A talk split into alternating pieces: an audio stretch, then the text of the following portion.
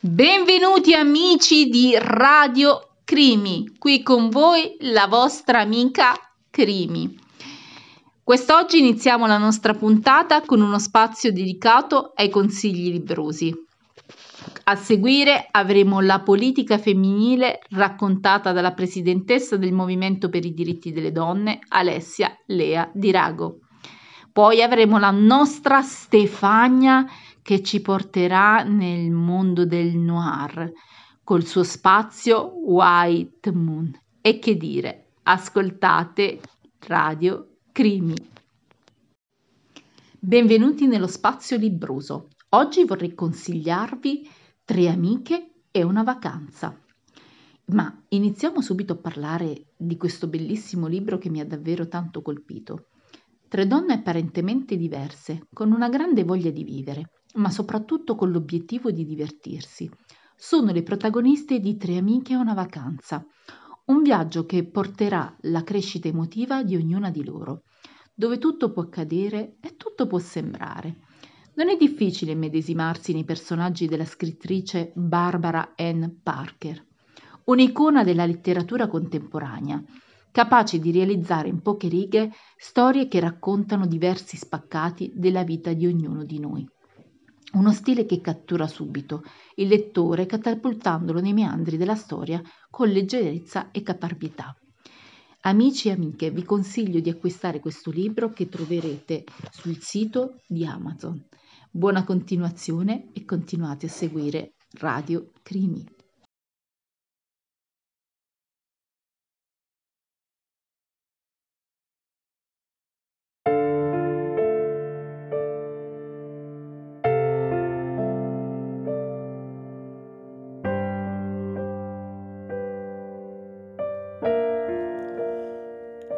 Dimentica il clan.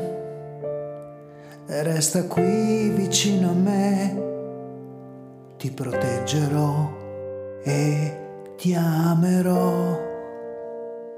No, io non resterò, la gloria aspetta te, io crescerò, il nostro re. Hai aperto gli occhi miei, stanotte io, schiavo per magia, ti prego, non so tu chi sei, ma ricorda che ora vivo in te. L'amore non sai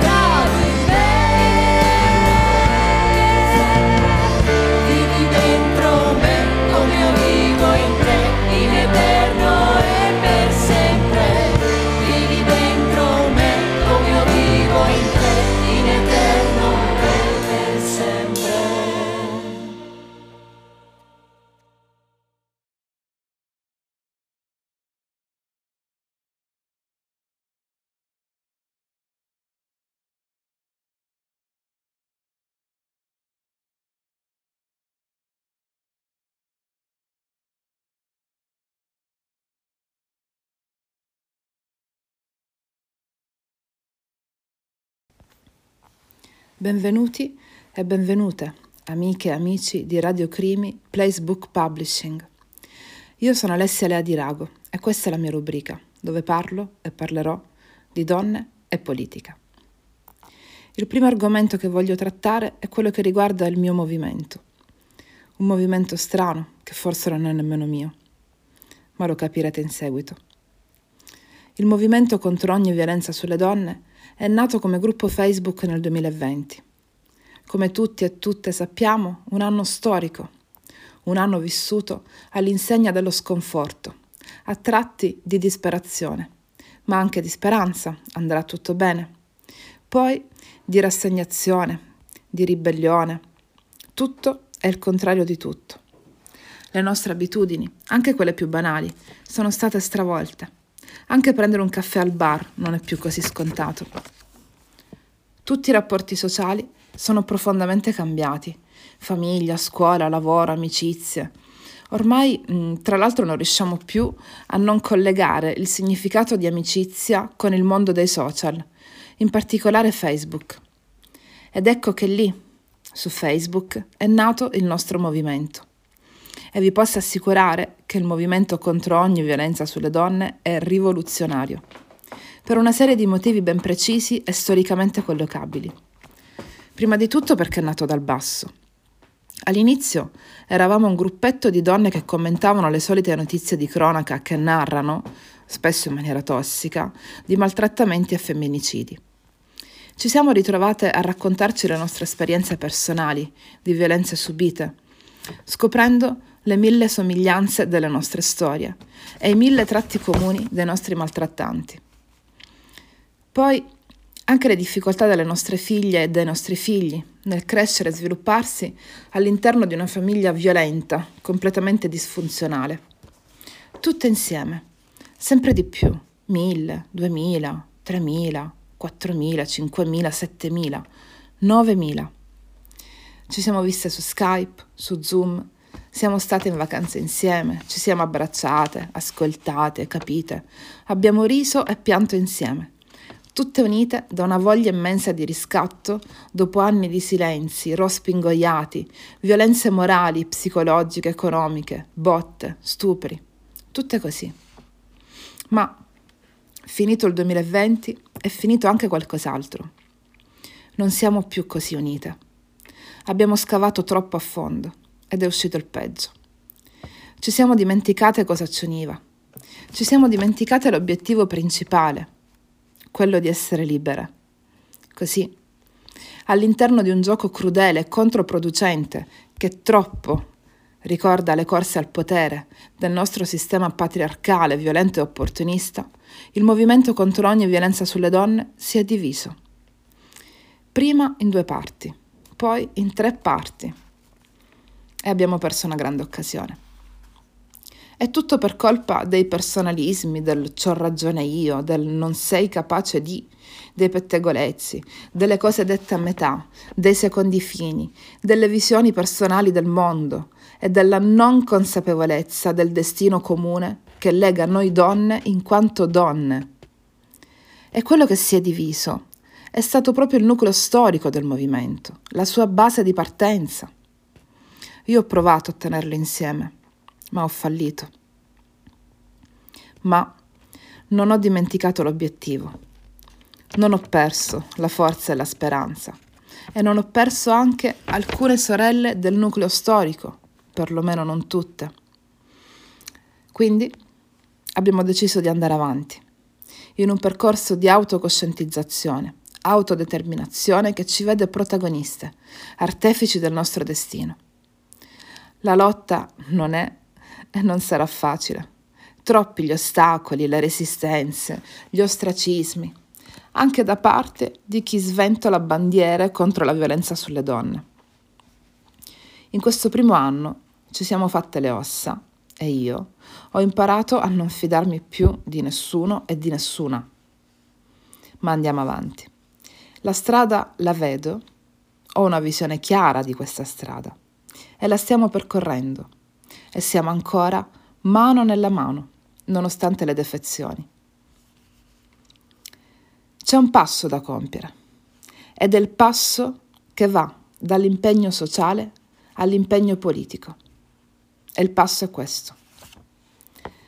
Se operi nel sociale, prendi coscienza di quello che succede e tappi i buchi laddove si può. Quando invece l'impegno diventa politico, tutto cambia, perché hai deciso di fare, di agire, di cambiare le strutture e le infrastrutture e di essere tu, di essere noi, il cambiamento necessario. Grazie per avermi ascoltata fin qui. Ci sentiamo alla prossima. Benvenuti in White Moon, il noir del mondo dei crimi. Io sono Stefania Montanari e questo è Il Ratto, un racconto di Angelo Torre. In un quartiere di un paese popoloso, due clochard si prestano a varcare il cancello del cimitero monumentale al tramonto per andare a rannicchiarsi in una cappella col cancello divelto e la porta aperta. Vi si può dormire in un angolo nelle notti autunnali quando la temperatura non scende sotto lo zero termico. Nella cappella c'è una croce di bronzo, una scultura grande, un metro e settanta, sulla parete laterale sinistra, sopra le tombe di una famiglia nobile decaduta nell'anno 1960. Era proprietaria di un bosco e una villa con annessi molti ettari di terreno, attraversato da un torrente con acqua morente. Il capostipite, Prospero de Robertis, aveva amministrato con ingegno, accumulando una fortuna. Era morto per avvelenamento e lasciato marcire sul letto nella sua camera dal figlio, Ulisse, per circa un mese, tanto che il corpo si era putrefatto.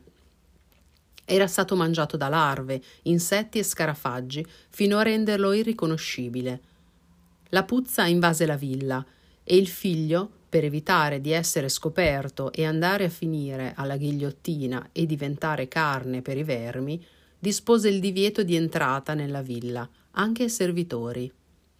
Smembrò il corpo del defunto, togliendo il cranio, le braccia e quello che restava delle gambe, le ossa dei piedi, oltre le quali si vedevano le falangi delle dita con le unghie ancora attaccate. Lo aveva portato nella cripta di famiglia per tumularlo, il sarcofago, col tempo, aveva ceduto su un angolo ed era diventato la casa di una famiglia di ratti che scorrazzavano nel cimitero con l'intento di trovare un pezzo di carne putrefatta e puzzolente, uscita da qualche tomba scoperchiata, per recuperare un lauto pasto, anche se un po' nefasto. I topi erano in carne e in quantità spaventevole. Dentro la tomba di Prospero de Robertis abita un ratto che pesa due chili di strutto e peli viscidi e chiazzata di alopecia. Si mette all'angolo della porta come se volesse fare la guardia. Sepio, il clochard con un po' più di discernimento, dice a Caronte un poco di buono che ama cercare tra i rifiuti il cibo che mette dentro una busta di plastica. Non ti vergogni a rincorrere i ratti che girano tra i secchioni per tirargli il collo e bere il sangue uscito dalla pancia dopo averla aperta? Con la bocca morde la carne sanguinolenta, succhiando tutto ciò che è dentro la pancia del ratto e poi dice: Se non strozza, ingrassa. Quella sera, con la luna piena da far uscire vampiri e uomini lupus per andare a trovare un'anima malvagia o solitaria alla quale far tirar le cuoia, i due hanno trovato appoggio per un appannaggio saggio e malvagio. Caronte, con un cappio, fa la festa al ratto che abita nel sarcofago del nobile Prospero de Robertis e lo mette appeso alla croce fusa su un chiodo che esce dai piedi della raffigurazione di uno zelota. Non era cattolico il nobile, il nobile Prospero de Robertis, era cristiano ma non mi ricordo se mormone, testimone di Geova o luterano. Caronte dice a Sepio di mettere una stuoia per terra e di prendere il treppiede col gas per accendere e cucinare il ratto di due chili dopo averlo scuoiato. L'operazione di pulirlo dai peli la farebbe lui, mentre, per bontà sua, Sepio prende dal cartone di vino e riempie due bicchieri di carta con un fragolino rosso da integrare col sangue marcio del ratto dopo averlo raccolto con una ciotola messa sotto l'animale. Le cose vanno per il meglio. Lo spazio è silente, umido e necrofobico. Caronte, col coltello, prende la pelle del ratto e mettendo la sua punta tra la pelle insanguinata e la carne purulenta, riesce in un quarto d'ora a pulire il ratto, che adesso somiglia a un coniglio. Se buttasse la testa, non lo riconoscerebbe nessuno, se non per le zampe differenti da quelle dell'animale domestico. Sepio pone il ratto sul fuoco e dopo poco una puzza di carne che frigge invade la cappella, tanto che le salme presenti nelle tombe bestemmiano. Belzebù, che è andato da un indù e ha preso la strada per Corfù, dove c'è una salma nera che fa schifo anche agli scarafaggi, che vogliono solo carne ariana per essere una razza che sta o ammazza, con la forza della corazza, che impazzava soprattutto nel secolo passato. Sepio e Caronte affumicano il macabro locale e fanno scappare tutti gli insetti mangiano, dividendosi il ratto, e poi, con una buona dose di vino in corpo, cominciano a darsi spintoni e a offendersi dicendo Tu, Sepio, non sei capace. Se non c'ero io, non avresti mangiato questa sera. Mi devi un favore e me lo devi subito. E Sepio, non ti vantare per la sporcizia di un ratto, che forse ora ci avvelena per quanto sia indigeribile. Ti sei leccato pure i baffi Stronzo. L'ho mangiato per fare un favore a te. Ne avrei fatto volentieri a meno. Adesso lo dici, adesso che sei pieno come una botte. Non offendere, altrimenti ti metto le mani addosso. Provaci. E mica io mi metto paura. Caronte, col coltello sulla mano destra, sventaglia l'attrezzo che prende con la punta lo stomaco di Sepio. Esce sangue dalla ferita. Sepio, alla vista del sangue, sviene. Caronte, invece di chiudere l'escoriazione profonda, cercando di soturarla, si mette con la bocca sul lato più basso della pancia e comincia a succhiare. Il sangue cola ai lati della bocca e sporca i suoi pantaloni e quelli della vittima. Ora rischia di fare una brutta fine se Caronte non dà una mano. Non è da lui, un malvagio con l'invidia, anche se per chi sta peggio o è dolorante o è scostante non apprezza l'occasione. È un codardo che si fa forte solo quando è sicuro di avere un vantaggio. Pensa di volgere verso il suo interesse la situazione. A Caronte non importa nulla, anzi, con malizia, alza il coltello e trafigge l'amico al cuore, che muore senza valore e col disonore delle ore passate a perorare il bramare a fortiori. Sepio cade di schiena e rimane a terra. Caronte si china sul compagno, fa largo tra le costole, dopo, aver, dopo averlo spogliato, e caccia il cuore col coltello e se lo mette in mano, mentre ancora pulsa. Lo aggredisce con un mozzico sulla valvola mitralica. Il sangue schizza sul sarcofago di Prospero de Robertis e sul pavimento di marmo laminato in rosso attira mignatte, scarafaggi e un lupo mannaro che sente l'odore del sangue dalla boscaglia limitrofa. Caronte mette i resti del defunto nel sarcofago di Prospero, fa spazio tra le sue ossa e pone accatastate le gambe, le braccia, il torso della vittima spolpate per la voracità e la malvagità del compagno. Caronte, dopo aver mangiato e sistemato il sarcofago, allunga una stuoia e si mette a dormire. La notte sarà lunga e il giorno successivo penserà cosa fare.